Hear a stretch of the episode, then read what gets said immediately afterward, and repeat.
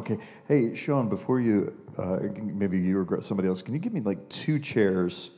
I'm gonna need to borrow two of those chairs. You know how Leif has a message that he uses like three chairs? Yeah, I told Leif, I'm like, I'll see your three chairs and I'll lower you one. So I'm gonna do a two chair chat tonight. Uh, yeah, just right here will be fine. Yeah, this is great. Uh, I operate with a real. Can I come down here? Am I going to feedback if I do? Uh, we'll see if I do. I operate with a real simple, but eternally, I think, profound thought going through my head that uh, sounds like this You are one with God in Christ by the power of the Holy Spirit, and He did that. That's my salvation, by the way. You're one with God in Christ by the power of the Holy Spirit. And He did that. I was on a f- cruise with a friend.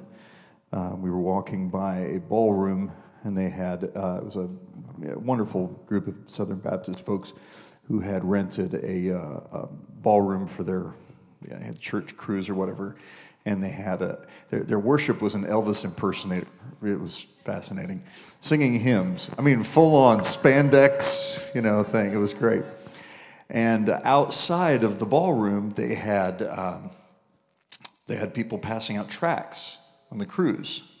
This is what you get when you go on Carnival cruise, by the way. Anyway, so so as uh, we're passing by the ballroom, uh, they stop us Excuse, excuse me, we have a couple of minutes of your time. Well, sure, we'd be happy to you know, share. And then um, they proceed to share the gospel with us. It was wonderful. I haven't been witness to in so long. Uh, you know, just you just you forget what it's like to be on the other end of that for a change. It was so wonderful.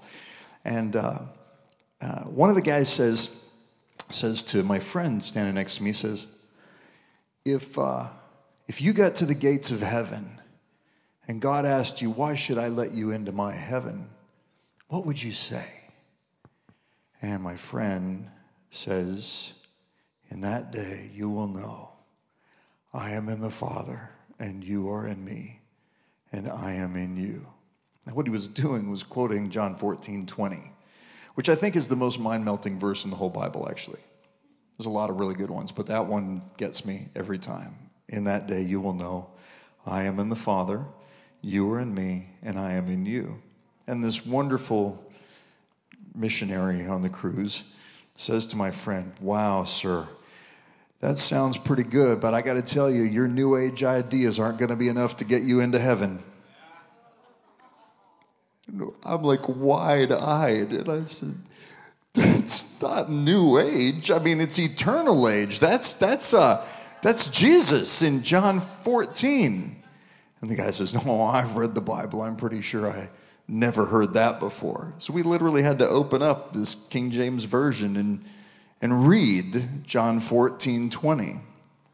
And so we started many years ago a conversation among our just our community in, in Texas and in Florida and various places on this glory of our reconciled union with Christ. That it seems like that idea has become is centered to the faith, but it's actually so hard to wrap your mind around, it's hard to grasp. Matter of fact, we started an online community called Reformation 1420.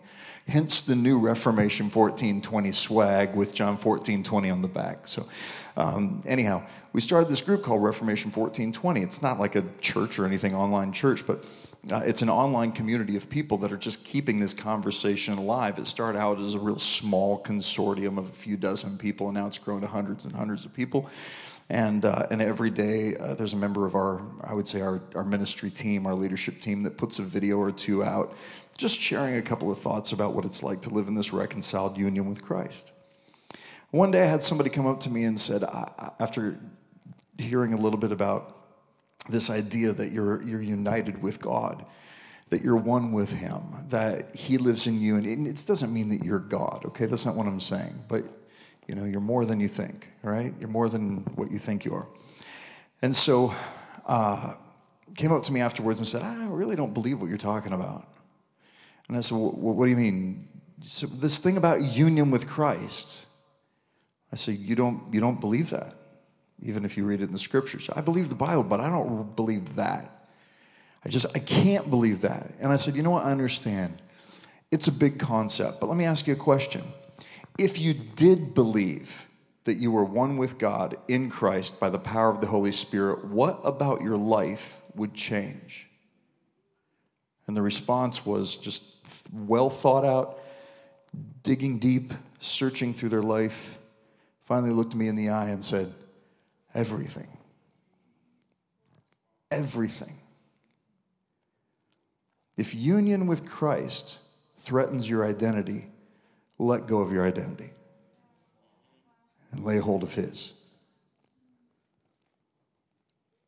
It's changed my whole life. It's changed how I see the Bible. When I read the Bible, I read it from a posture of union. I think you guys have been doing a study on reading the Bible supernaturally. Reading the Bible supernaturally is, is to read it from a posture of union. It's reading with the author actually living inside of you. It's reading where you, you begin to look in, if, for example, if you're looking at the parables of Jesus, when you read the parables of Jesus, look for Jesus in the parable and then you'll find you. I, I could go into hours of explanation on that. We go through all the parables, but I'll just give you one simple example. The parable of the seed and the sower. You guys remember that? Sower goes forth to sow, and he sows seed, and it falls on different kinds of soil rocky soil, thorny soil, good soil, etc. Some of goes on the wayside. and you go look at it and go, wow, which one of the dirts am I? For whatever reason, we default to believing that in this play, we have one of four characters we can be, and that is the soil, which is true on one level. But the problem with that is now it puts everything on you. Am I good soil? Am I good enough? Did I receive enough seed? Did I give the right seed? Did, did I tend to it enough? And pretty soon you start to feel this like angst because you're the one that's actually having to work this thing out. But in the new covenant, you're one with God in Christ by the power of the Holy Spirit. No distance or separation between you and Him. It's He who defines you. And now you go back to the parables of Jesus, which are all prior to the cross, by the way, and you take that revelation of union with you, and you get a whole new revelation. Because there's both old and new covenant revelation in the parables, because Jesus is just that smart. He can actually do that. He can preach both sides of the cross from one spot. And so while he's standing on the front side of the cross, he's wanting them to come to the end of their own effort the end of their own ability to do anything to affect their own salvation. But once we get onto this side of the cross, then an amazing thing happens. We go back and look at the parable and realize wait a minute, where's Jesus? He's the sower. I'm in him and he's in me. And now you realize I'm not the dirt anymore. I am in the sower. Now it impacts my identity. See, now he is now impacting my identity. I'm not trying to figure out whether I'm good soil, bad soil, thorny soil, rocky soil. Did I get the right seed? Did I get enough? No. I am actually the sower now, and I have an unlimited supply of seed. And you know the funny thing about the sower in the story? He's like the worst farmer ever. He doesn't just strategically plant seed, look for good soil. No, he just he just like is flinging it all over the place as if he's got an unlimited supply. And then you start to get a revelation of your identity and what you have access to in terms of heaven's revelation. The grace of God. I've got an unlimited supply, and the fields are all ripe, even the thorny ground, even the sidewalk. I'm just going to throw seed everywhere. He's like a kid, childlikeness. In the kingdom of God, maturity is childlikeness.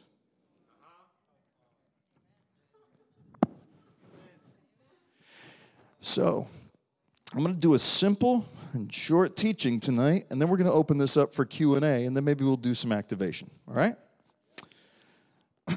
Somebody say, I want to, I want to understand this thing about union. So that's what I came up with to help us understand a little bit about union. We're going to use these two chairs. So every time you sit down in these two chairs, you'd be like, whoa, I'm one with God in Christ by the power of the Holy Spirit, and He did that. All right. In the beginning, God starts out with God in the beginning. It all begins with Him. God creates a beginning, and in the beginning, God creates the heavens and the earth. And the way He does it is by, and if you've never heard me teach, I'm only doing this for the few people that have never heard me teach anything, but this is super important. It's foundational to identity and understanding who you are. The very first thing that God does is He actually creates environments, and He speaks to the substance of the environment that He has created to produce life. So he creates uh, a water and then he talks to it. Fish come forth. He creates the earth. He speaks to it, says, Let the earth bring forth. Everything that's meant to live in that environment comes forth. He makes man in his image and his likeness. And he says in Genesis 1:26, let us create man in our image and after our likeness. The us he's talking to is not an angel because you're not made in the image and likeness of an angel. I know I'm going fast, but your spirit can listen faster than your head, right? he says, Let us, Father, Son, and Holy Spirit, are having an internal dialogue. And he says, Let us make man in our image and after our likeness. So to make fish, he talks to water. To make plants and animals, he talks to the earth. To make man, he spoke to himself.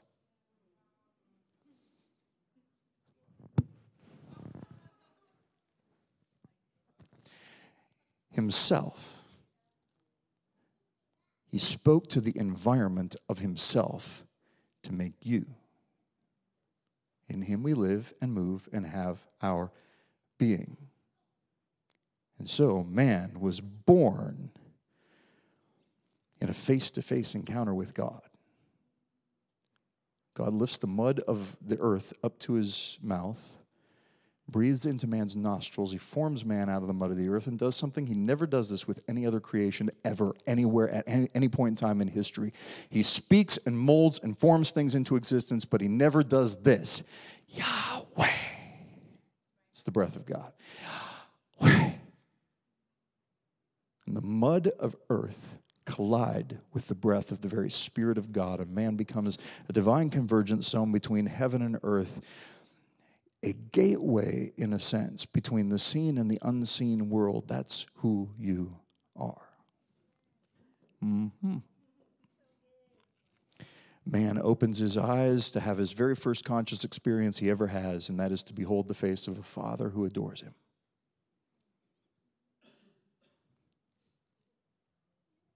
What's your name? Yeah. No, no, right, right, right here in the front. Jordan? Thanks, Lisa. I appreciate that. But we're going to borrow Jordan. Jordan, hop up here for a second. Go ahead and bring your beverage with you. Totally fine. All right. I'm going to get to play God. I don't get to do that very often except with my kids, and that doesn't even work very well. Okay, go ahead and have a seat. This is the way it works. All right? Close your eyes for just a second. God takes and forms man in his image and after his likeness. And then he breathes into him Yahweh. And Adam, go ahead opens his eyes. And this is the first thing he sees is the loving face of a father who was enamored with him before he had the chance to do anything to impress him or disappoint him. That's where you belong. This is where you started. This is where you find your life in the presence of God. Stretch your hands toward Jordan. I pray, Lord, right now that all the days of Jordan's life that he would absolutely know whose image and likeness he's made in. And Father, that there would never be a day in his life from here to eternity where he would ever know any distance or separation between you and him. Thank you, Jesus. Awesome. Have a seat down there. so, God and man have this incredible face to face encounter relationship. It's beautiful. And then one day, man decides he wants to do his own thing because God has this high value for something called freedom. And freedom requires choice. God didn't show up here and create you and then come to earth and die on a cross to make you religious, He came to make you free. Right? Not freedom from bondage into sin, but freedom so that you could actually be free. To show you authentic, true freedom. You, you can tell when a person has met Jesus, the authentic Jesus, because the result is that they're free. Know the truth, and the truth will set you free. Jesus said, I am the truth. The truth is a person, and his Christ sets you free. And so some people have come into an, an awareness, an idea of Christ, or concept of Jesus, but when you actually meet Jesus, the result is that you are free. All right? So, man decides, and he's given the freedom to do this, he decides he wants to turn away from God. He wants to do his own thing. And the way he does it is by a, a, serpent. The, the deceiver comes up to Adam one day, Adam and Eve, and says to them, You eat of this tree of the knowledge of good and evil, you can be like God. And the interesting thing about that is that Eve was already made in the image and likeness of God. Adam and Eve were already there, they already had that. But he very cleverly suggested they didn't have that. And then told them, This is what you do to get that. So, what the serpent or the deceiver, the devil, did is that he actually tried to convince them that they didn't have what they did have, and then gave them a work to do to try to obtain what they already had. People are still doing it today. There's still people in church that are trying to obtain through works what they already possess by grace.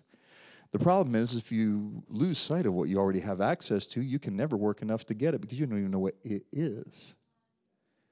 And that's what puts you on the hamster wheel of religious effort. That's why people get their lives tanked left and right because they try and work and do it, and it doesn't seem to. It's a gift, pure and simple.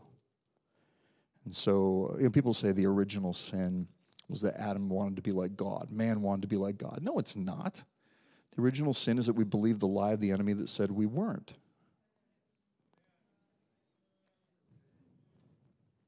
And then we tried to work to obtain what we already had. Man turns his back on God.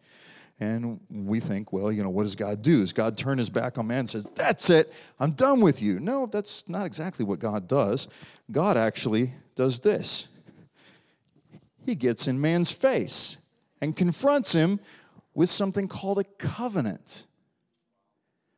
Man's like, whoa, what, what are you doing? Uh, I kind of want to be in covenant with you. I'll give you an example of just one of them Exodus chapter 19. God says to the children of Israel, He says, Hey, look and see what I did to the Egyptians, how I bore you up. I liberated you people by bearing you up on eagle's wings to bring you as a kingdom of priests unto myself, for all the earth is mine. It's a massive declaration. And God is looking at these slave minded people and saying, Here's how I see you. Kings, that's royalty. Priests, you have spiritual authority and instant access to me at all times. It actually all belongs to me, but what I want to do is start a royal line of people who have direct access to me. They can come into my presence anytime. You have free access to me. We're going to be in a reconciled, beautiful relationship. Are you in? And they were like, Nah, you're, you're scaring us. We don't ever want to hear you talk to us again. That's Revelation chapter 20 and verse 19. And when they say that to God, God actually goes silent for 1,300 years. Fascinating. Doesn't corporately speak again until Jesus comes out of the waters of baptism. So, over and over again, down through the ages, it seems like man turns his back on God.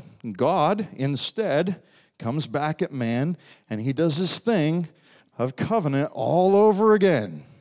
He just keeps getting in our face with covenant. Till finally one day it's like God goes, All right, that's it. Every covenant I make with these people, they break. So we're going to do a different kind of a covenant. It's called the New Covenant, by the way. And the New Covenant is totally different than any of the old covenants before. The New Covenant is not made between God and man.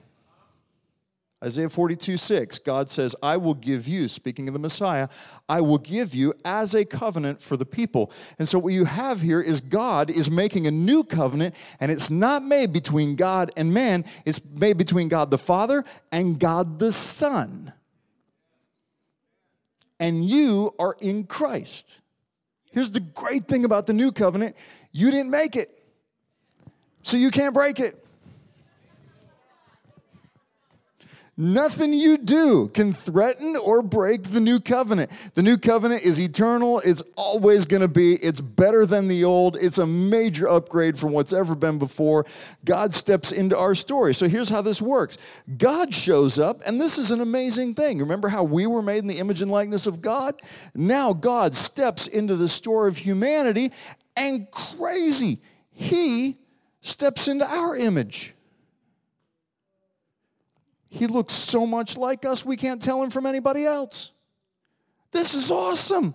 Jesus now, he, he, he starts going around and he starts seeing people and he goes, Whoa, fishermen, they'll make great ministers. drop everything and come follow me. And they're like, yeah, whatever, this isn't working for us. Drop the nets, let the boats go. They follow Jesus. Tax collector, everybody hates you, Matthew. Why don't you come and, you know, join the team? Dude, seriously, that sounds great. You need a treasurer? No, I got I got a guy. His name's Judas. I think he's going to work out just fine. we, we need like some spice on this ministry team. I need a terrorist. Simon, you're a zealot. Why don't you come and join the ministry team? Zealots, by the way, they were like people who overthrew the government by violent means. I mean, these were like assassins, covert nighttime assassins who would, like, if they had weapons, they would use them to overthrow governments. That's zealots. And Jesus is like, Simon, we need a zealot on the team. And I can hear the rest of the disciples like, no, no, we don't. No, we're fine. Seriously. Are you kidding me? You know what this guy does? I mean, I probably all slept with like one eye open. I'm like, dude, I'm not, that's, Simon guy's freaking me out. It's, it should give every pastor on earth tremendous hope because not even Jesus could pick a good leadership team, right? By the time you get three years of ministry under their belt, they've seen every miracle that you can begin to imagine the self proclaimed leader of the group denies even knowing the guy who started the whole ministry, and the treasurer has ripped the groove off and, under uh, just a cloud of guilt, goes out and hangs himself in a tree. So we got a suicide, and the leader deserts, and the rest of the group is just kind of huddled together and, and, and in fear. Super successful ministry Jesus has, right? So, anyway, changes the whole world, but you know, still by our standards, not su- super successful. Here's the thing Jesus, he shows up and he's doing amazing things and he's healing blind eyes and he's, and, he, and he's doing it weird ways. Spits into the dirt, creates mud, slaps it on a blind guy's face, and tells him, Go wash in the pool across town. So a blind guy has to stumble across the city with the saliva of God dripping off of his face to find the right pool to wash in to get healed. That seems a little unchristian. Or how about blind Bartimaeus, which is a fascinating story? Jesus is walking by and they're like, hey, the healers, it's Jesus, son of David, have mercy on me. And Jesus turns around and here's the guy and says, Tell the blind guy to come here. No, no, no, no, Jesus, you don't understand how this works.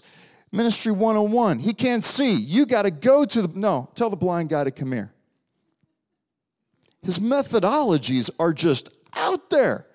At one point in time, he goes up to a guy who can't speak and he spits on his own fingertips and touches the guy's tongue.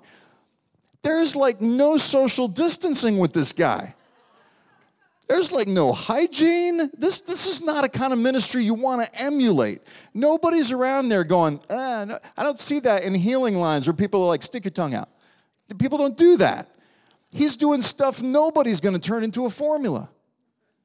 I Like he's knows exactly what he's doing. And here's a crazy thing. Let me just, this is just kind of an extra point. Let's say that Jim and I were part of the, the, the, the 12, right? And, and we're, we have no idea what's going on. I've never met Jim before. He's never met me. And here we are. We're part of, you know, this is like 10 other guys in this group. And we've all dropped everything to follow Jesus because we all kind of hated our jobs anyway. And we really don't know what's going on, but this rabbi has said, Follow me, and he's given us an open door to do something that seems like it's going to be really significant. And now we just saw him heal somebody. We just saw him raise somebody from the dead. And one day I turned to Jim and I said, You notice this guy's like got superpowers, right? And, and it's nice that he's affecting these individual people, and I'm sure their families appreciate it, and it's spectacular for people watching. But wonder if he can affect like like serious change. Like I wonder if he can do something super big, like we have a huge problem, Jim. We have a religious system, the Jewish system, that's like religiously oppressive. We've got so many laws, we can't keep up with it. Not only that, but we have a political system that's absolutely killing us. They're like tormenting and torturing our people. So we got a political system that's corrupt, we've got a religious system that's corrupt, and he's going around and doing all these wonderful, you know, uh, wonderful healings and stuff. But I wonder if he can affect that. And Jim goes, you know, it's crazy because I hear him talking, and he keeps mentioning this thing of the kingdom of God. Yeah, yeah, he is. He's talking a lot about the kingdom. Let's pay attention to that. Now, the more we think about it, the more we listen to it, the more we realize he is fully intending that this kingdom is going to be real and and of course he's going to be the king and if any king has you know subjects or a cabinet or or you know uh, uh, employees or whatever he's going to have people at various levels of authority and power and in a kingdom he's got a right and he's got a left and there's only one right and only one left so we might ask ourselves i wonder who's the greatest and of course jim and i would agree that it was us we just would. And we would think to ourselves, we have this expectation, wonder how he's to do it. Like one day, he's just to he's just to stop ministering to these individual people and suddenly he's just to do something amazing and all the Romans are just to be gone.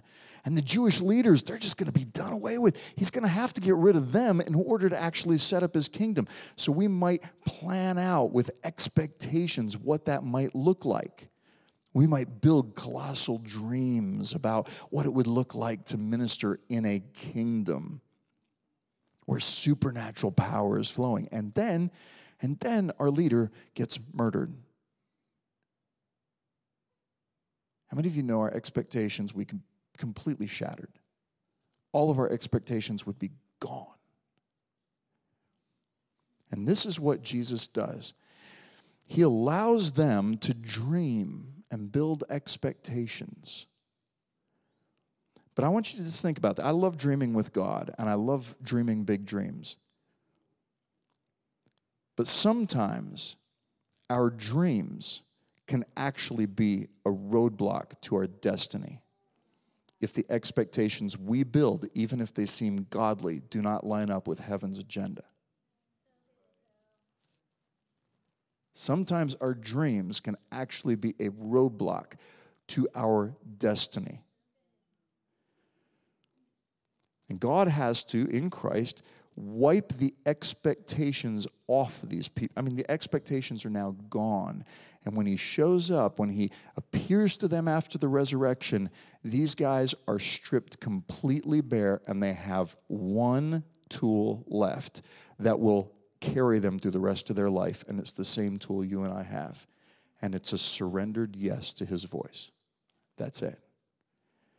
All their dreams and all their expectations are gone. And now they live with a complete blank slate to just surrender to say yes to his voice. Can I tell you one thing I think? I think God is doing something in our day, and that is he is destroying the idol of our certainty.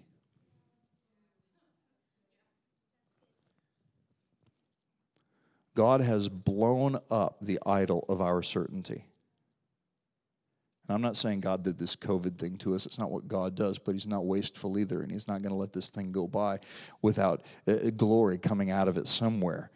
But when our certainty, which in Western thinking, I think our certainty is I get the I get the perfect spouse and I have a great job and I can see into the future and I got my 401k and I've got all my stuff set up and everything's hey, my certainty is my safety and my security. And listen, that stuff's wonderful. It's great. It's good. But I think sometimes the safety and security that we think we need, that we build up, if God showed up to us and said, Let it all go because I have something I need you to do for me, if that safety and security or that certainty causes us to close our ears to be able to say yes to his voice, he doesn't mind letting the idol of our certainty crumble to the ground. Accumulate, amass whatever it is that you want, and see into the future as far as you feel like you need to. But if God can't come to you and say, drop it all and follow me, then you've replaced your destiny with an idol of your own expectation. And now, when God in Christ finally, when he resurrects from the dead and he appears to the disciples, he appears to a group of guys who have a completely blank slate and they are now willing to give their lives. To just simply say yes, one yes to the next. This is the difference between being a believer and a disciple. All right? Jesus never told us go out and make converts or believers. He didn't tell us go have somebody pray a prayer with you. Which prayer, by the way? Where do you find that? He didn't tell you, he didn't tell us go make up a prayer. So if you get these people to pray just the right prayer, that you get a notch on their Bible and that's it. That's not the way this thing works. I love having people pray with me, but understand that prayer is not in the Bible. Jesus, Jesus says, make disciples. Do you understand that disciple making takes time? Because you can become, and this is what we think person is, we, we just, we just feel like, like the highest echelon of, of a person's uh, uh, entrance into the kingdom of God is just getting to say yes to Jesus. Boom, they become a believer. That's great. You can become, become a believer in a second by faith. I don't care how much faith you have, you will not become a disciple in a second. You cannot become a disciple in a second by faith. A believer is somebody who says yes to Jesus. A disciple is somebody who says yes and keeps on saying yes. Says yes tomorrow and the next day and the next day and the next day. And, and how about this? Disciple is somebody who says yes even when your yes is about to cost you. Only when your yes is about to cost you and you say yes anyway do you know that you're a disciple.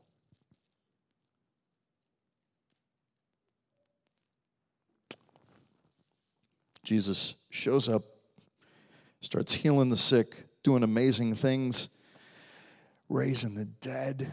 Do we love him for it? We cheer him, but no, we don't really love him. As a matter of fact, he's, he's disrupting our society. And so we kill him. That's what we do to our own Creator. It's amazing how we do that. But he doesn't go into the ground alone. See, in bringing death to our own Creator, 2 Corinthians 5 says, One died for all, therefore all died. You went into the ground with him. The old you, gone, done away, went into the ground with Christ, but he didn't stay dead. He actually raised, and he brought you out of the grave with him, a new creation, brought you to newness of life, restored. We say, well, well, back to this, right? And this is where a lot of times we hit a crossroads. People go, wait, wait, wait. This is where we are, right? And then they start saying, okay, I don't want to necessarily, I, am afraid. What, am I, what happens if I turn my back on Jesus anymore? And, and, and it's almost like we've gone back to the garden again. We're in this face to face communion. It's, hopefully we stay there, and I want to stay there, and I want to make. And then we, we, think, we think of God like this. It's like, it's like you know, you just it, it, my least favorite Christmas song in the whole world. It, this song terrified me when I was a kid. You better watch out you better not cry because you, you know he sees you when you're sleeping. He knows when you're awake. My parents used to like, you, you know, you, t- you hear that? You take the music out of it, it's a super creepy tune. Super freaky song. Sees you when you're sleeping. My parents would be like, sing that song to me. I'm thinking, strange old man is watching me while I sleep. Now you want me to go to the mall and sit on his lap? That's a hard no not doing that. So some people get into that mode with Jesus. It's like, oh man. But then some people get into the mode of, okay, okay, okay, okay.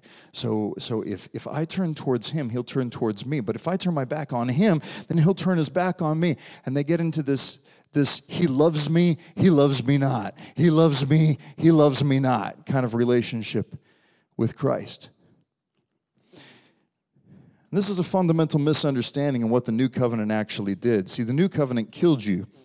You got brought into Christ, killed you and made you alive again, but you're not your own anymore. You're bought with a price.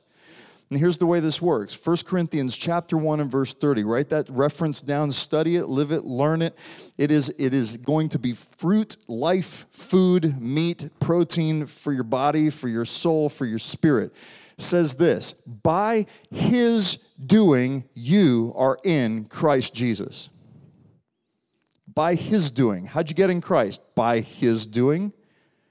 And then it says four things he actually became for us wisdom, sanctification, redemption, so on and so forth. And each one of those are things that we try to be for ourselves. So the new covenant isn't you even being restored to face to face communion with God. That's where we began, but how many of you know the level of intimacy gets better and better and better and grows and grows and grows? You start out with Christ and you start out as a slave or a servant. In other words, I'm just serving God. I'm just going to give my life and serve, serve, serve. That's typically because we're, we're doing penance for all the guilt from all the time we feel like we wasted. And then one day God comes to us and says, I no longer call you servants, I call you what? Friends. So I call you friends. Now he brings us from servanthood to friendship. That's better because now we know the master's heart or why he's doing what he's doing. But then you get to like Romans, uh, Romans 8 that says, We have not received the spirit of bondage again to fear. We have received the spirit of adoption, whereby we cry out, Abba, Father. Whoa, I'm not a friend anymore. I'm a child of God. But then you begin to realize wait, I'm in a new covenant union with Christ. I'm the bride of Christ, which means I'm even like the intimacy level is growing exponentially. And then pretty soon you realize I'm not just the bride of Christ, I am the body of Christ. See, this is new covenant. It's not even face to face because that's just separation. This is where you are, where you live, where you belong eternally in Him. This is new covenant reality. You have it better than Adam ever even thought about having it. He was walking around in a garden with God. Now Jesus has brought Himself and the garden into you. The garden had four rivers, flowed out, covered the whole earth. If any man be in Christ, he's a new creation. Old things passed away, all things become new. The Holy Spirit in you now flows out like what? Rivers of living water. Where's the garden? It's right there. Where's Christ? He's in you, and you are in him. That's the thing of union that makes this so amazing. It's the revelation that there's no distance or separation between you and God. Now, you think to yourself, now, if I truly believed this, wow, what would change about my life? Everything. Everything. Everything. All right. So, having gone through all of this tonight, I, I hope I've stirred some questions, and I would love to have a dialogue and answer some. So, since this is a school class, we're going to do some interaction here. So, anybody got any questions from the outside? Do we have another microphone where we can record some of these? so, if this stirred any questions in you, uh, I would love to hear them. I can't imagine. Oh, one. Yay. Good.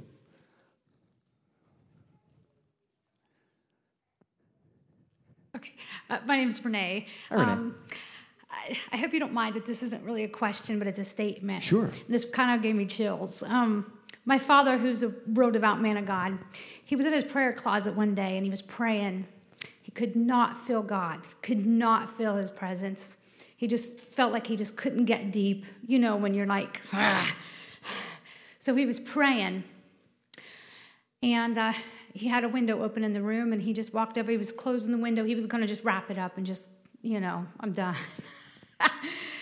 he, whenever it closed the window, he turned around, the presence of God, the Spirit of God just hit him. He started praying in the Holy Ghost. But as he prayed in the Holy Ghost, he heard the Lord say this Son, every time you pray, we are eye to eye and face to face.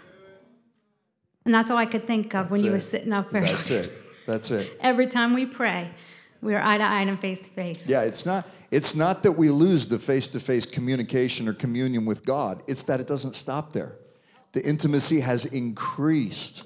But you know, here's the thing the, the goodness of God always increases with every generation. The revelation of it, He's always been good. But every generation gets a revelation that seems to be better than the previous generation got. Like David lived in a time where he thought nobody can see God and live to tell about it. But one day God came to David and said, Seek my face. Psalm 103, he reveals this. David says, When you said, Seek my face, my heart said to you, Your face I will seek. It's a fascinating thing that David reveals there because the, the thought was, No man can see God and live. And so David's operating under this, this assumption, theological, biblical theological assumption. And one day, God confronts David's biblical understanding by giving him an alternative command that increases the revelation of his goodness. And God comes to David and goes, Seek my face. And I imagine God went, or David says, uh, yeah, yeah, that's funny. Super funny that you would invite me to do something that's actually impossible. Seek my face. Yeah, but clearly you haven't seen in the Bible where it says we can't actually see you and live. Seek my face. Finally, David has to go, Okay, it may kill me, but what a way to go. Yeah. If you say go for it, all right. And that's the way he does. Yeah, so it's not that we ever lose that face to face communion with God, but it just increases. If face to face communion with God ever gives us a perspective, a perspective of distance and separation, then, then we need to rethink what even that means. Within uh, uh, Revelation, even in heaven, uh, people say, you know, we get a vision of the throne room, you know, and, and I think we did this exercise last time I taught here in the school, um, which I don't know how many of you were here for that, but but I had everybody kind of close their eyes, picture the throne room of God, and then and then ask them the question, where are you in the throne room? Like if you were to put yourself in the throne room, see God, see the see the throne room as much as we know about it from the book of Revelation, um, see see that and, and in, in all of its glory and splendor, go on and describe it, and then say, where are you? And some people responded with, you know, I'm on my face, you know, I'm dancing in worship, or I'm looking around for somebody I know. I mean, um, I, I'm on my knees, hands raised, face down on my back, whatever. One person says, I'm outside and I know there's something going on in the room there, but I don't even feel worthy to go in. But in Revelation chapter 3 and verse 21 says this To him who overcomes, I will grant you to sit with me on my throne just as I overcame and sat with my Father on his throne. So, even in heaven, no distance, no separation. That's actually your posture eternally, is to be united with him. I'm, i was in uh, Rochester, Minnesota. I was doing a global legacy conference in, in uh, Rochester, and there was a beautiful, wonderful assembly of God uh, man and his staff just, just sitting all over the front row. And um, I, I was an AG pastor for 12 years, like Jim we, came from that background, and uh, and I'm doing this whole exercise about you know just see see yourself on the throne with Him in heaven. And this guy falls down, face down on the ground, and he is weeping, like having this ridiculous encounter with God. I mean, it's like, it's it's loud. And finally, when he, you know, gets done snotting all over the carpet and stuff, and I, I finally said, you know, afterwards, what happened? And he goes, I, I have an open vision. He said, literally, the room went away, and I found myself sitting on a throne, and I knew God was there, and I knew I was there, and I was in Him, and He was in me. And He said, My whole life, He said, he said I can see in front of me an endless sea of humanity, as far as I can see. And he goes, My whole life, I have been terrified of this theological reality called the great white throne of judgment until I realized when I looked down, he said, I gripped the arms of the seat that I'm sitting on. It's white. And I realized the one sitting on the white throne of judgment is me. And he goes, God just broke my heart for the nations, for people, for different groups, for people who think differently. He said, I'm seeing all of humanity in front of me. And he said, God just filled me with a compassion. He said, I just, I'm, I'm undone. He said, I found myself just when I finally came to, he says, I didn't realize I had even fallen face first on the floor. He said, I was just completely undone. And he goes, just, I realized no distance, no separation. And, and some people will say that, well, you know, that's to, the, to him who overcomes. That means that's to the special people like Jim and Mary, the overcomers, right? But, you know, Revelation goes on to tell us that we overcome by the blood of the Lamb and by the word of our testimony. The blood of the Lamb is what Christ has done. The word of our testimony is us talking about what Christ has done. So we are overcomers by default because of what Christ has done. That's what qualifies you to be on the throne. So you can't even, you know, be proud about that.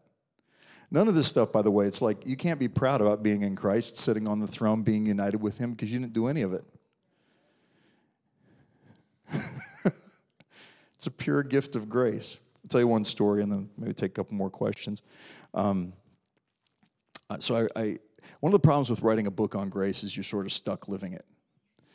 So, yeah, been so much easier to write a book on judgment and wrath, you know, especially this year. Anyhow, so I write this book on grace, and it's like then 2020 happens. Like, oh man, I would love to weigh in on that online argument. Oh, that's a dumpster fire. I just want to pour some gas on that. Can't do it. Anyhow, so, um, So you would think writing a book on grace, you'd be maybe, maybe an expert in, in grace. Well, you know, don't ever think you're an expert in anything, really. Just keep studying, and the more you study, you realize you know less than you thought you did, and you just stay an eternal student.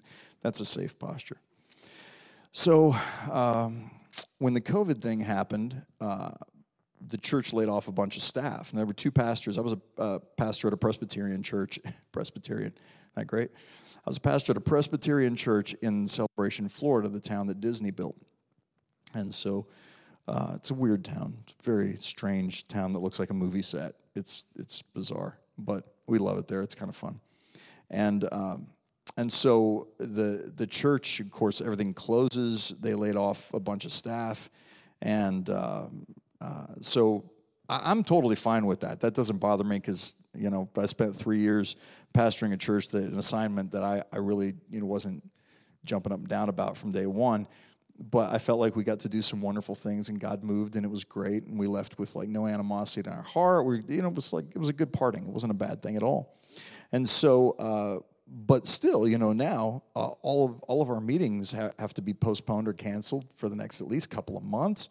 And now the church thing is gone, and I'm like, wow, this is crazy. We've gone from you know like a decent income to nothing like overnight. It's fascinating. So. Uh, uh, later on the same week, that happened on April 1st, April, April Fool's Day. Not a great day to lay people off, by the way. Anyway, because you don't know if it's real or not. It's like, you're like, wait a minute. oh, come on, you're kidding, right? Oh, you're not. Oh, okay. Blessings.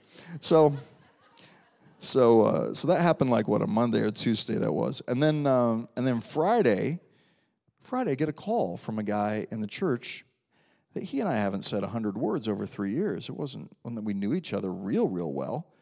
Um, but uh, incredibly wonderful retired architect. And, and uh, he calls us up and says, Hey, listen, I, I, got a house I want you to move into. And Tracy and I like to go walking around this street in our town called Arbor Circle, which is a beautiful, beautiful street. It's got massive mansions on this street, and it's kind of fun to walk around. So this guy lives on Arbor. And we go over to his house and we're just like, my goodness, this is great.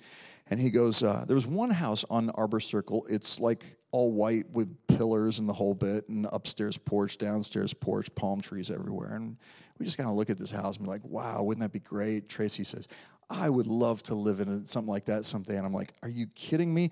We're a ministry. People will judge you for living, you know, things like that. She's like, haven't you heard any of Jim Bakker's teachings? I'm like, anyway. So so, so uh, I, I, uh, know, we just walked by and we'd be like, "Wow, that's great," and um, and we knew it was empty, but we didn't know who owned it. We go to our friend's house and he goes, um, "Listen, we want you to move into our home. We built uh, a house here in Celebration. It's on Arbor." Uh, 20 years ago, we raised our kids there, and we just can't bring ourselves to sell it just yet. And he goes, You know, uh, we just love to have you live there. You can stay there till the end of the year. Uh, and I, I went, Well, which one is it? And he goes, It's the, the, the white one with the pillars. And Tracy's like eyes are welling up with tears, like, God is so good, right? Okay, so the guy that wrote the book on grace goes, Yeah, well, how much you want for that? And he goes, Oh, you don't understand. No, nothing. And I go, What? Uh, well, I mean, of course, I'll, I'll take care we would take care of all the utilities and the yard care and all that stuff. And he goes, he looks at me and goes, why? And I go, well, I've got to pay for something. And then he says something to me that just rocked me. He goes, For three years, I've heard you preach on grace. And one of the things you say is the minute you try to pay for something that's meant to be a gift, it's no longer a gift anymore. I'm trying to give you a gift here.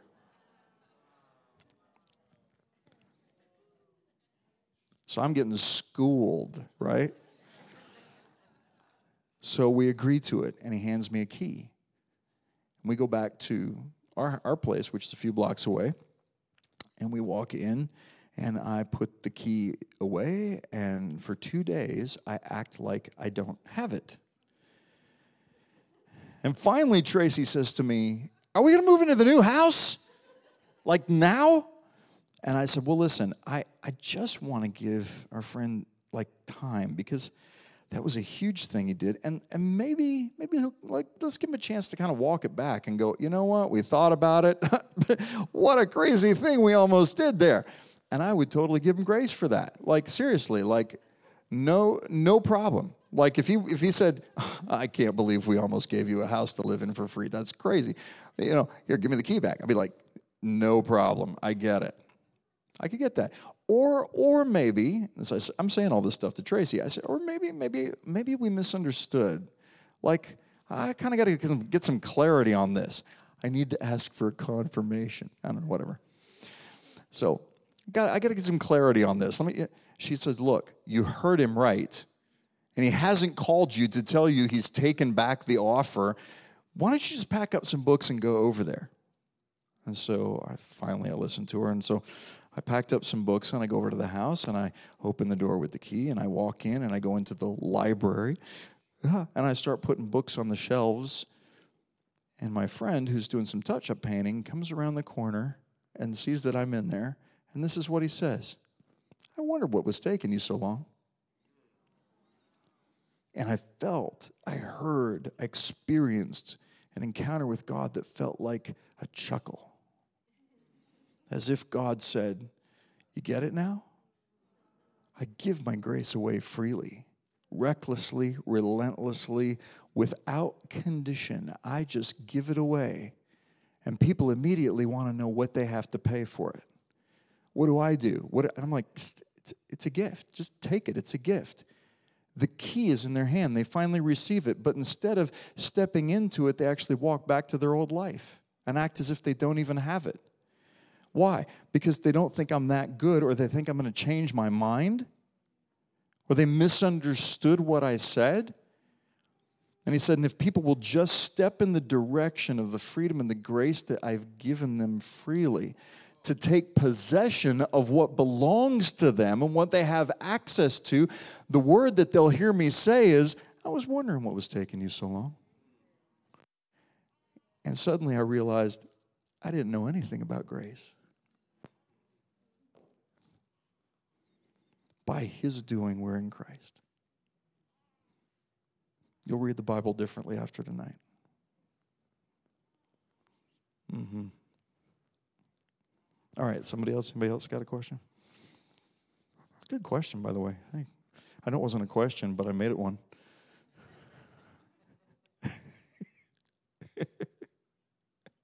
I love it. Sean is like, yes, you will ask a question. Make one up right now. so, when you said you are one with God in Christ by the power of the Holy Spirit, and He did that, I wrote it down and I'm I mean I'm listening to you and I'm saying I believe that. But how do I really believe it? Like like I, I mean like I mean we read the Bible and we say I believe that but yeah and so my question is so like everything we do with Jesus it's a simple yes when we have no idea what we're saying yes to. I've never understood anything I've ever said yes to when it comes to what Christ has invited me into. He invites me into a process. It, it, Hebrews 11 says this it says, By faith we understand that the worlds were framed by the word of God, so that things which are seen are not made of things which do appear. But the phrase that really captures my heart about that beautiful, profound, drunken verse is the opening line. By faith we understand. I think in our in our Western mind, we want to think of it like this: by understanding, I'll have faith. Explain it enough to me so that I understand, and then faith will be my response to the understanding. But that's not the way he works. By faith we understand. I say yes to what I don't understand, and that yes enters me into a process of experiences, encounters with God that may or may not lead me to understanding. Because when I come to the Lord, I, I, I come with a lot of questions. And I always thought that He was there to answer my questions, when in fact, He seems to delight more in questioning my answers. So when I come to God, I have a question. He answers my question and then goes, Oh, by the way, here's two new questions for you. So I walk away with an answer, but more questions. And after years and years, I mean, if you, if you would have met me like 15 years ago, I knew way more then than I know now. I got more questions now than I did back then. I had it all figured out. I read Josh McDowell's books. I knew it all. Apologetics 101. Baby, I could argue, I could argue you into the kingdom of God. But I didn't have the experience to back it up. But encounters and experiences with God have left me without words sometimes. And I walk away going, I have no idea what, I, what just happened to me. I got lots of questions but I've just had an experience that transcends my ability to explain it. And he didn't seem to care whether I fully understood or not. He just was looking for faith that was willing to say, like Mary said. Mary says to two, two kinds of questions you can ask, I think, in the Bible. And you have Zacharias is a, an example of one where he goes behind the, the veil into the Holy of Holies and uh, there's an angel behind John the Baptist's dad. There's an angel behind the veil and says, Your prayer has been heard. Your wife Elizabeth's going to conceive, bear a child. And Zacharias pitches a fit about it. He goes, How do I know you're telling me the truth? The idea is that I'm an old man. I do not want a kid. We, we prayed that prayer like years ago. What is going on with this timeline that you were on? I don't understand. We, didn't, we don't have the energy for a toddler. And the angel realizes this, this guy is going to talk himself out of the promise if I let him make sound. Okay, you don't get to talk for nine months, all right? Right. Same angel comes to Mary with an equally cryptic word. You're going to bear the, the, the Son of God. And she's like, I, have never even had a boyfriend. What, how's this going to happen? And here's the angel's response The Holy Spirit will overshadow you, and the glory of the Lord will come upon you. And that's why this is going to be the Son of God. That explains nothing. I'd be like, that did it. Okay, that was cool, super poetic, answered nothing for me. And here's her response Be it unto me according to your word she had no idea what she was getting herself into. And I think that's kind of the way it is with us and God. Is I hear there's no distance, no separation, and something leaps in my heart, in my spirit. I don't understand it. But I bet if I hear it again, I'll get the same response. No distance, no separation. Whew, wow, it's true. My spirit knows it's true. And sometimes your spirit will hear truth on a word that your mind doesn't yet comprehend and your spirit will say yes to what your mind can't wrap itself around. It's almost like you're, this is what's being spirit led. I, I, my mind is like running to catch up, but my spirit is like all in. And to me, that's kind of what this life with Christ is like. Uh, that's, how, that's how I have come to experience union with God. It's very cool.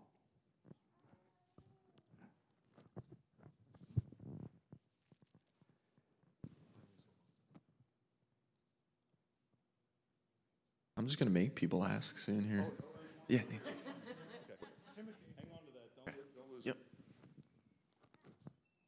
Um, I'd be curious to hear more about your journey from like when that you first started to contemplate that maybe to like where it's become more of a reality for you and how maybe a bit about how that's changed totally changed your life if that makes sense yeah um, it changed uh, well since you guys are doing the supernatural bible reading thing it changed it definitely changed how i saw the bible. I started seeing okay if i if i think if i believe there's no distance or separation between me and god then i've got to look everywhere for him in the scripture to define me. His divinity is what defines my humanity in this life for as he is so are we in this world. So i started looking everywhere i could to find him. So again going back to the parables I started realizing that if, if I couldn't find him in a parable, maybe the parable wasn't about me. I could learn some things from it, but maybe it wasn't about me. It changed the way I saw everything. The parable of the, uh, the wise and the foolish virgins. Jesus comes, says, uh, says there's these seven wise virgins and seven foolish virgins, and uh, the wise ones got their lamps, uh, you know, ready, and you got to have oil to get into the wedding. And the foolish ones, they're, you know, the wise ones are accountants and administrators. The foolish ones are like artists. It's like last minute folks, you know, like me. And so, and so suddenly, boom, wedding time. And, and the foolish ones show up to the wise ones and go, Hey, uh, can you give us some oil? And the wise ones go, No, go get your own, which is super Christian. like that, that's, that's so sad. You just feel the sacrifice coming off of that, right? And, uh, and, but then you begin to realize wait a minute, why, why is it one of those two characters that I actually have? Why, why am I those two characters in the play? I'm in the bridegroom, the bridegroom's in me. The wedding is about you. You're the bride of Christ. He's actually romancing you and bringing you all the oil you will ever need. On that side of the cross, you had to work to get your own oil. On the other side of the cross, the oil maker is in you. On one side of the cross, I can't borrow my neighbor's transformation. I get that. That's one level of truth. But there's a deeper truth that's revealed in the fact that on this side of the cross, I'm actually one with the one who's bringing me the oil. And I think actually it, also answers the question why none of the parables of Jesus are ever repeated on that side of the, this side of the cross. Paul claims to fully preach the gospel in 13, 13 letters and never repeats a single parable that Jesus told. But you know what he is enamored with? Being in Christ. It's the thing he mentions more than anything else. So he realizes what Jesus was instructing people into a revelation of the kingdom within you is a revelation of being in Christ. And as he grows in his faith from Thessalonians on down, he more and more writes it until by the time you get to his last letters, he's so drunk, it feels like it's just a mystery. It's mystical literature. John's the same exact way. John is absolutely enamored with being in Christ. The whole time John's writing, it's just, it's this in the beginning was the Word, and the Word was with God, and the Word was God. And the same was in the beginning with God, and all things were made by Him. Without Him was not anything made, was, was made. In Him was life, and that life is the light of men, and the light shines out of the darkness, but the darkness doesn't even understand it. And by the time you get done with John, you're like, this guy's a drunk mystic. What has he been doing? He's been soaking his whole life marinating in the glory of God. And that seems to be all he can talk about. It's just this you're in me and I'm in you and we're one. And new covenant reality changes everything. Changes the way we see the scriptures, it will change the way you see other people. That's another thing. You look at other people and you'll see, like Paul said, Christ is all and in all. You'll look at them and go, okay, I may, may not be able to see Christ without the help of the Holy Spirit. But I know that God knew you from before the foundation of the world. So I want to know what God knew before you even knew you could be known, because that's the true you. That's what God told Jeremiah. He said, I knew you before I formed you. Now, if he believes that, knows that about everybody, then I want to know what he knew. What's your name? Mm-hmm. Nancy. So here's, here's the thing. When God first thought of you, Nancy, he had more thoughts than you could think of yourself in a lifetime, and they were all precious. David said it like this Psalm 139 The precious thoughts of God towards you outnumber all of the sand. I'm no expert in sand, but living in Florida, I did do an experiment one day. I went out and took a pinch of sand, I put it on my dining room table, and with just like a pair of tweezers, I just started like counting out how many grains can I pick up in one pinch of sand. I stopped at 200 and I barely made a dent in the pile. Tiny little pile.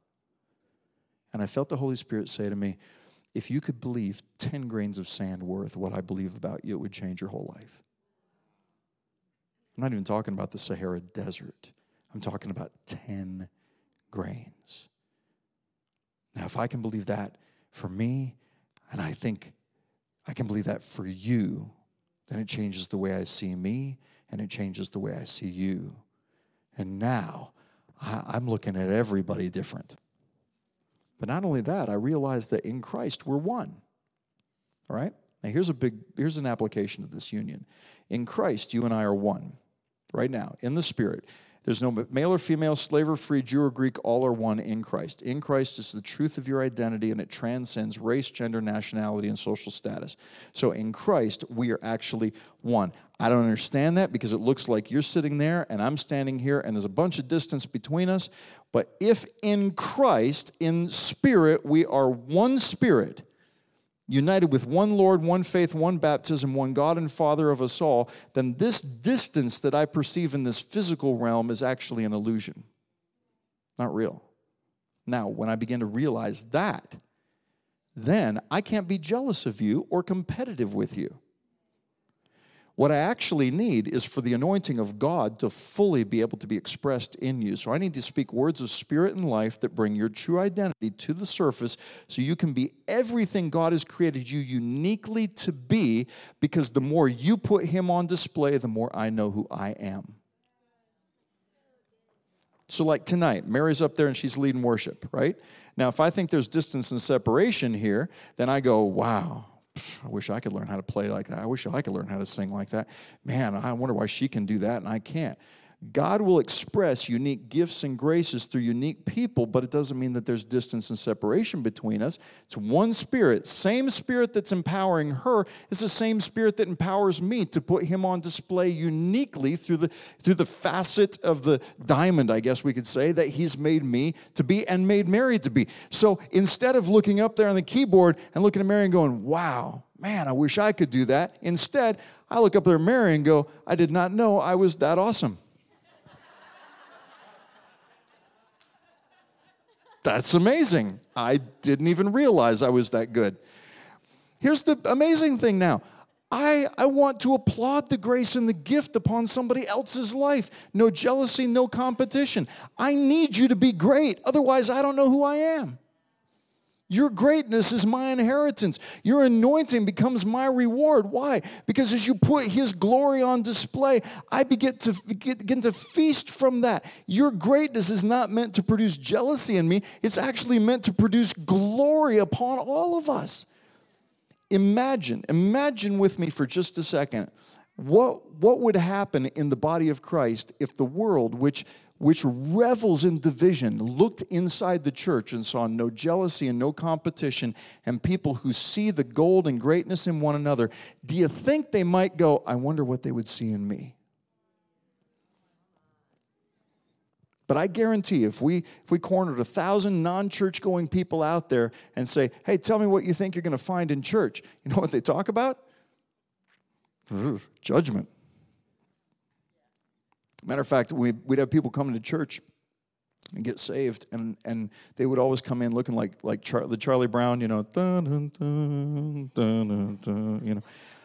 I'm like, oh man, you know, you just share the gospel with them, and they're just ripe for the gospel. Yes, I want to say yes to Jesus, and they cry, and you declare the grace of God over them. They're forgiven. It's amazing. The first thing they do is go, "What can I do? Can I work in the nursery? Can I work with kids?" No, no, no, I don't want you working with kids. Um, you know, I'll clean toilets, I'll do anything. We're like, wow, that's amazing. They want to serve. And they become like an instant example. What are they doing? They didn't come in because they were looking for the love of God. They came in because they were dealing with something that, here's the thing when people are feeling guilt and shame, judgment feels good. Punishment actually feels good. It's like turning yourself in. You can't turn turning yourself into the police. You can't handle the guilt and shame anymore. So you go and turn yourself in. And so people will come into church like that to get saved. They've done something horrible. They cheated on their spouse. They stole something at work. They messed something up horrible. What? Oh, they come in. Like, oh, it's horrible.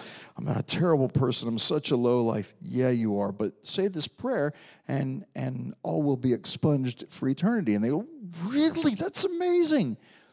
And see, the thing that's driving is a sense of like, I need I need punishment but you give them forgiveness and now they get super happy. Now they now now they're they're like they're going around and they're volunteering for everything. It lasts about three months.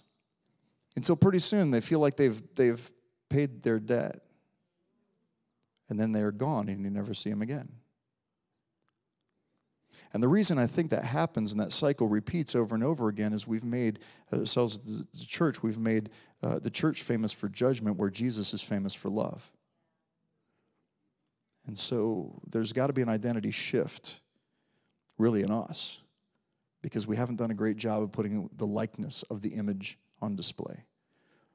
If, if they knew, if the world knew that they would come in and find the truth of their identity and, and the discovery of really why they're alive, I think they'd be kicking down the doors to come and get right in your face, going, What do you see? Jesus said to the disciples one day, He said, Who do you say that I am? Fascinating. Um, one of the few questions that Jesus asks the disciples Who do you say that I am? What he was doing was he was mirroring what, what we all do. We're all looking around at everybody around us and we're asking the question, Who do you say that I am? Because we define ourselves by how other people see us. And until we come to him and say, Who do you say that I am? We'll never know. That's why getting in this revival culture in the school like you guys are in is such a big deal to me. Because in this school, you're going to learn how to speak and, and, and release that over people. Because without even knowing it, everybody around you, everywhere you go, is asking the question Who do you say that I am? Who do you say? Anyway, you had a question. Yeah. Uh, yeah, my name is Timothy, and uh, my question is what's it like experiencing the passion and tenacity that Jesus has just throughout life? I think it looks like fun. I think Jesus was a blast to be around. I, have never seen a bunch of kids want to run and sit on the lap of a grouch. But every time Jesus sits down, it seems like his lap is full of kids. It tells us a lot about the nature and the character of what he's like. Tracy and I have, have come to this beautiful discovery, and that is that having fun together is part of worship. Yeah. Yeah, uh, I got friends that just revel in just you know long you know prayer times of, and that's great. I love it. Been there. Done the twenty four seven prayers, the forty eight hour prayers, the seventy two hour prayers, the whole bit. Done them all. Yeah. Oh my goodness, that was a long one. Yeah. yeah. Uh, I think one of the greatest evangelistic tools the church hasn't really capitalized on yet is Christians having fun. I think we could really touch the world if if if we made it. Oh, Tracy and I do. We have such a great time. I mean, we we we're tourists everywhere we go. We want to go see stuff. We want to do stuff. We want to eat stuff. We want. I mean, I think Jesus loves food. I think he likes it. He, why, why do I think that? Because when he raises from the dead, he eats. He shows up at a breakfast and like, Peter, hook me up with a plate. Goes to a fish fry. Is like, hey, make me one. He doesn't have to eat, he just beat death. What is he doing? He just enjoys it. I think he loves life. I think he enjoyed doing it. Have you considered the lilies? I mean, this is a sermon that God's preaching. I want to hear like kingdom revelation. It's going to make me want to take notes. You know, make my iPad run out of memory. Come on, give me. Have you, con- Bill, have you considered the lilies? What? I think he's fun. And I think believers having fun is, is absolutely necessary. I think it's evangelism. I want to have so much fun that people look and go, I don't know what he's on, but I'll have a double of that. So we do. We, we have a blast. We, we, uh, I, I tell people the kingdom of God is like, uh, carry me through with this illustration. So if you're one of those anti Disney folks, uh, you know, I live next to Disney World, so it's part of my life, whether I like it or not. People are like, I boycott Disney. And I'm like, thank you. You know how long the lines are? Just anything to keep the lines down, seriously. so, to me, the kingdom is a lot like Disney, right? And, and it's, people will get a ticket and they'll get into the, the park and then they'll find a bench like right inside the front gate and hang out or maybe stroll around just a little bit. But they'll come back home and and I'll be like, "Hey, did you go? yeah, it was it was awesome. What'd you do?" Uh, and then I go down a list of all the things that there are to do, and they're like, "Yeah, we didn't we didn't do that. Oh, we missed that. You know, the fireworks start like in 30 minutes. Why are you here? Oh, we didn't know that was happening. What exactly did you do? We bought a t shirt. And I think a lot of people treat the kingdom like that. It's kind of like I got a ticket, I got in the gate, I got something that proves that I've been there. What did you do? I, I want to ride all the rides. I want to get on, I want to eat everything. I want to ride all the rides. I want to see every parade. I want to be front and center for that fireworks show. I want to be the, I want to be the whole, that's to me in the kingdom. I'm going to be, and I was a little kid, I, I learned this lesson very early on. My parents took me to a, an amusement park up in uh, Seattle, Washington called Enchanted Village. I'd never been to anything like this before. We'd only ever been to like like fairs and stuff where you had to pay for every ticket, or you have to. It means everything costs, right? And uh, right inside the gates of this amusement park, and I knew this place was expensive. Right inside the gates of the, the amusement park, there was a swing set, like a picnic area and a swing set. My dad apparently had gotten some tickets or whatever. Now we're inside the gate. And I ran over to the swings because I knew swings were free. I was a missionary's kid. So I run over to the swings and I start swinging and sliding and do what you do on the playground. Dad's like, "Come on, Billy! Come on! I don't want to leave the swings. Come on, Billy! What, what are you What are you doing?" And finally, he comes over to me and goes, "Aren't you going to go ride anything?" And this is what I say to my dad. And my dad would tell the story. I'd say, "Dad, this stuff costs money." And my dad had to explain to me the all-inclusive ticket concept I had never heard of before. And he says, I, I bought one ticket, and that one ticket gives you access to everything. As a matter of fact, that roller coaster over there, all that stuff, you can ride that as much as you want. And when that sunk in, my dad said he was, he said, I wish I'd have never said anything. It would have been so much more relaxing just let him swing. Because it was like the rest of the day, it was like, Billy, no! The kingdom is an all inclusive ticket. Do it all. I met a guy this morning. Oh, wonderful brother this morning. Ah, oh, love him, love him. I can't remember his. I'll remember his name. I'm sure when I when I finish telling this story. But he was telling me this morning. He said, I, I used to come into this church and I criticized the worship. I criticized everything about this. My wife would drag me here kicking and screaming. I'd and criticize it all. And he goes, uh, he goes, something happened to me this morning. He says, while you're preaching, you're talking all about this. God just dealt with me. And he goes, he goes, You know, there's a lot of fun to be had in here if you'll just stop judging everything. And he goes, I, I tell you what, I just determined that's it. I'm not going to judge this. I'm just going to, I'm just going to enjoy it. And he goes, man, my heart is lighter. I can't. His wife is crying. She's like, he can't stop smiling. Look at him. It's, it's like, I mean, look like Buddy the Elf from. He's like, like it's great. I'm looking at him going, wow, this is uh, fascinating. It's an all inclusive thing. Ride the rides.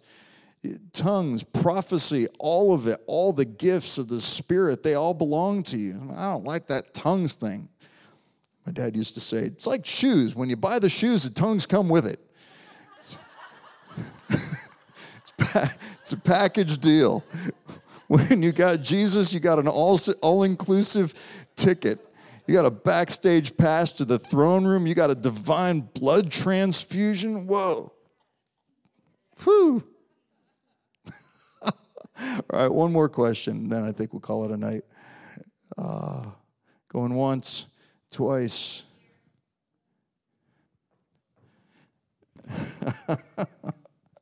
this is fun. Q&A is my favorite. It's so unpredictable. Hey, Bill. My name's Hi. Tracy. Um, I was at the immersion weekend, and you gave a definition of intimacy, and I was wondering if you could just talk about that again. Oh, wow. You remember what I said? No, that's why I'm asking. I think Tracy talked about that. That's like her favorite topic. Into me, see. yes, that was it. Into me, see. Yeah. Into me, see. You and I are meant to be living invitations. Let me just finish with this. This is something I felt like I was supposed to say this morning. I didn't get a chance to.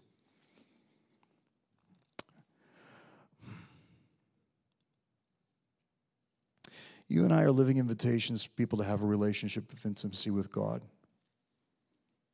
But they're not all going to say yes. And I hate that. But I realized their ability to say no is a freedom that God has given them. And, and God honors that freedom. And so do I, as painful as it is. Think of it like this the Word of God creates worlds, His Word creates and holds together everything in the cosmos. It's the most powerful force in the universe, it's the Word of God. But He will not use His Word to break your will. I mean, He could say something that would literally cause you and I to be like, ah, I can't help it. It's not what He does. He takes the most powerful force in the universe and simply offers His Word by which everything holds together as an invitation for you and I to surrender and say yes. And, uh, and somebody asked me this morning, how do we get people, how, how do we make people change? You're just simply responsible to preach the gospel. You can't guarantee the outcome. You're just to be a living invitation. And we only have one measure of success in this life with Christ, and that is just surrendered obedience to the voice of the Lord. That's it. And that surrendered obedience may look like different to every person in the room. To one person, he may say, I'm calling you to a third world country where you're going to preach before you know 10 million people. You're going to turn the hearts of the leaders of that country, and God's going to give you that country, and they're actually going to turn around. And you're like, wow, that's amazing. And, and you have no idea how that's going to happen, but you walk from one surrendered yes to the next. And you're just realizing God's opening door after door after door, and pretty soon you're standing in front of millions of people an entire country has changed. You can't take any credit for it. it. wasn't your strategy or your marketing ideas or anything. You just said yes to yes to yes to yes to yes to suddenly you just fulfilling the destiny that God had on your life. But to somebody else, God might say, I don't want you to go anywhere. See that corner of your room that you're not using right there? I want you to set up just a place of prayer that particular family that I've been putting on your heart lately, I want you to put their pictures up there, and every day I want you to pray over them, record what you hear me say to you, and then just, you know, share with them what you're hearing me say.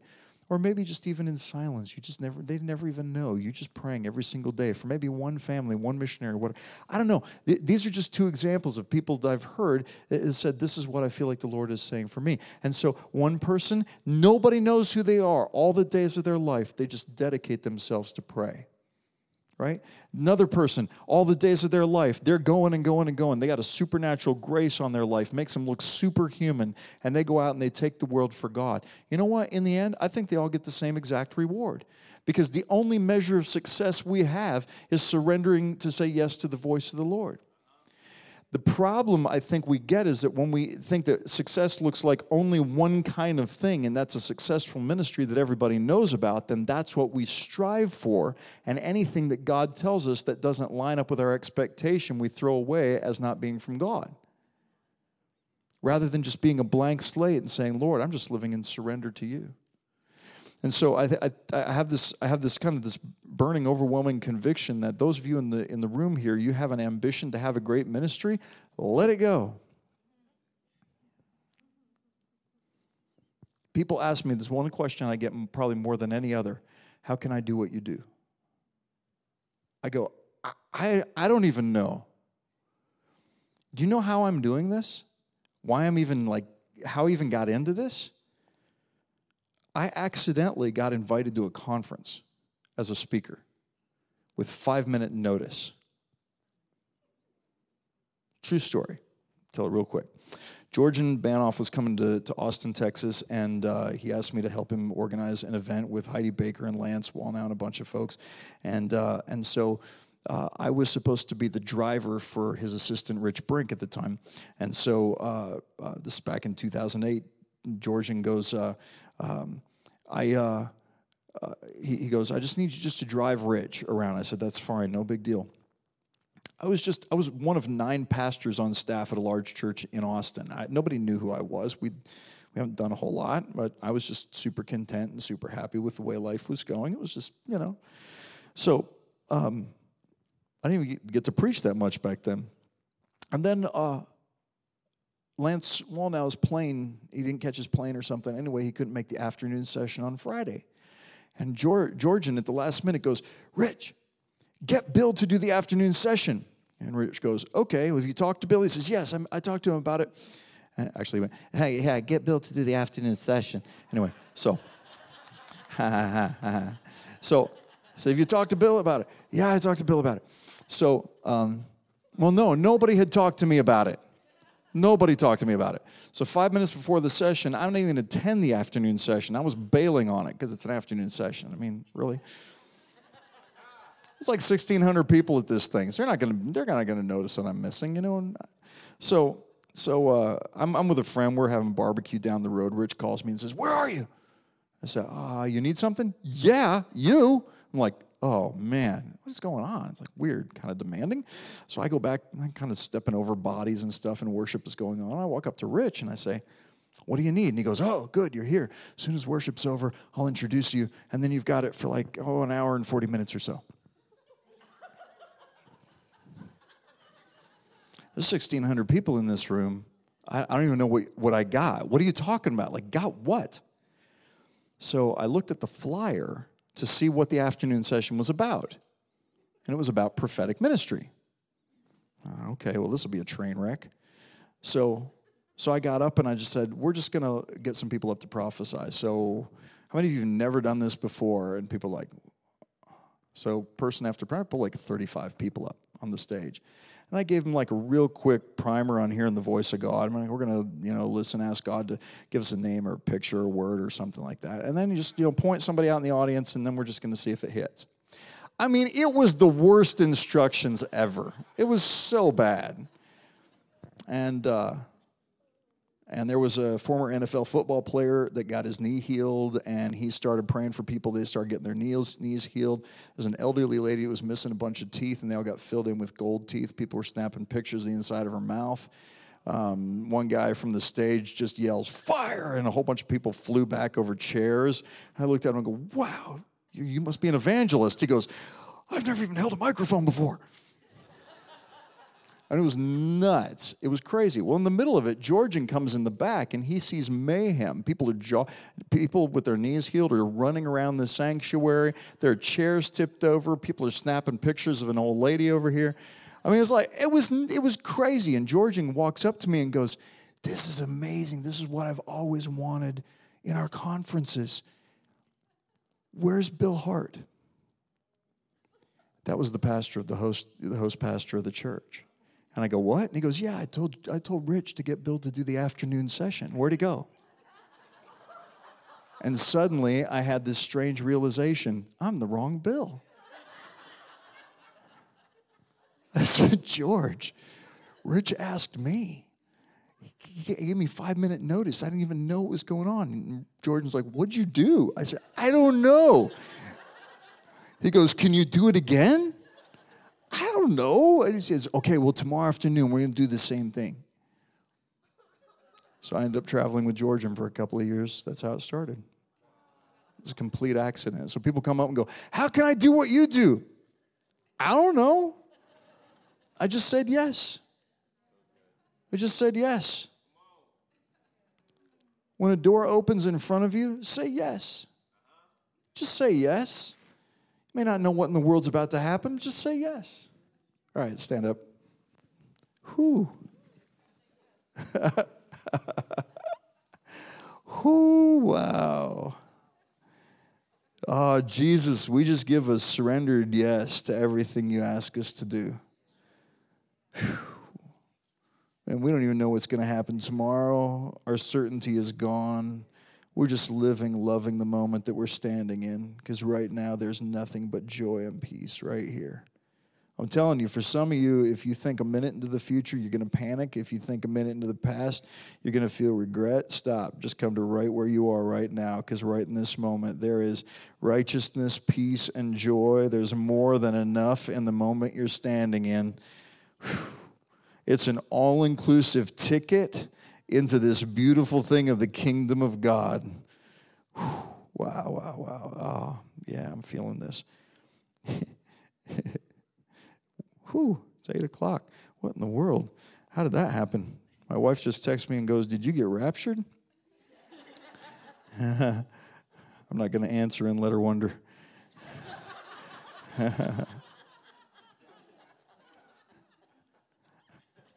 Woo!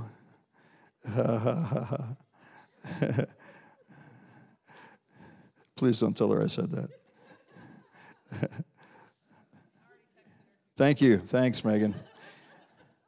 One day I'm in Ireland. I'm going to read this over you. I'm going to finish this way.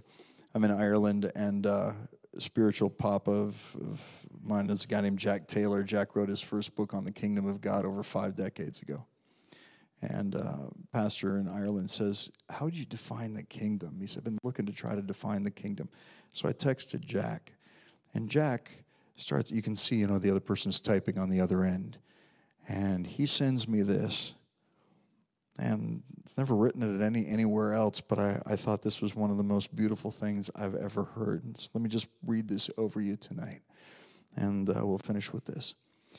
The kingdom of God, in its largest scope, is the rule of God over everything and everybody everywhere for all time and eternity. In its earthly sense, now the kingdom of God is the silent and steady rule of God over everything everywhere, here on earth, though not recognized by most. In the personal sense, is the rule of God over individual lives through the indwelling Christ. The kingdom is righteousness, peace, and joy in the Holy Spirit, who is working in us to conform us to Christ who dwells within. You and I are but vessels in which Christ is living through his Spirit. Whew. And, we, and we are being transformed day by day into his likeness. The kingdom has come, is coming, and will come.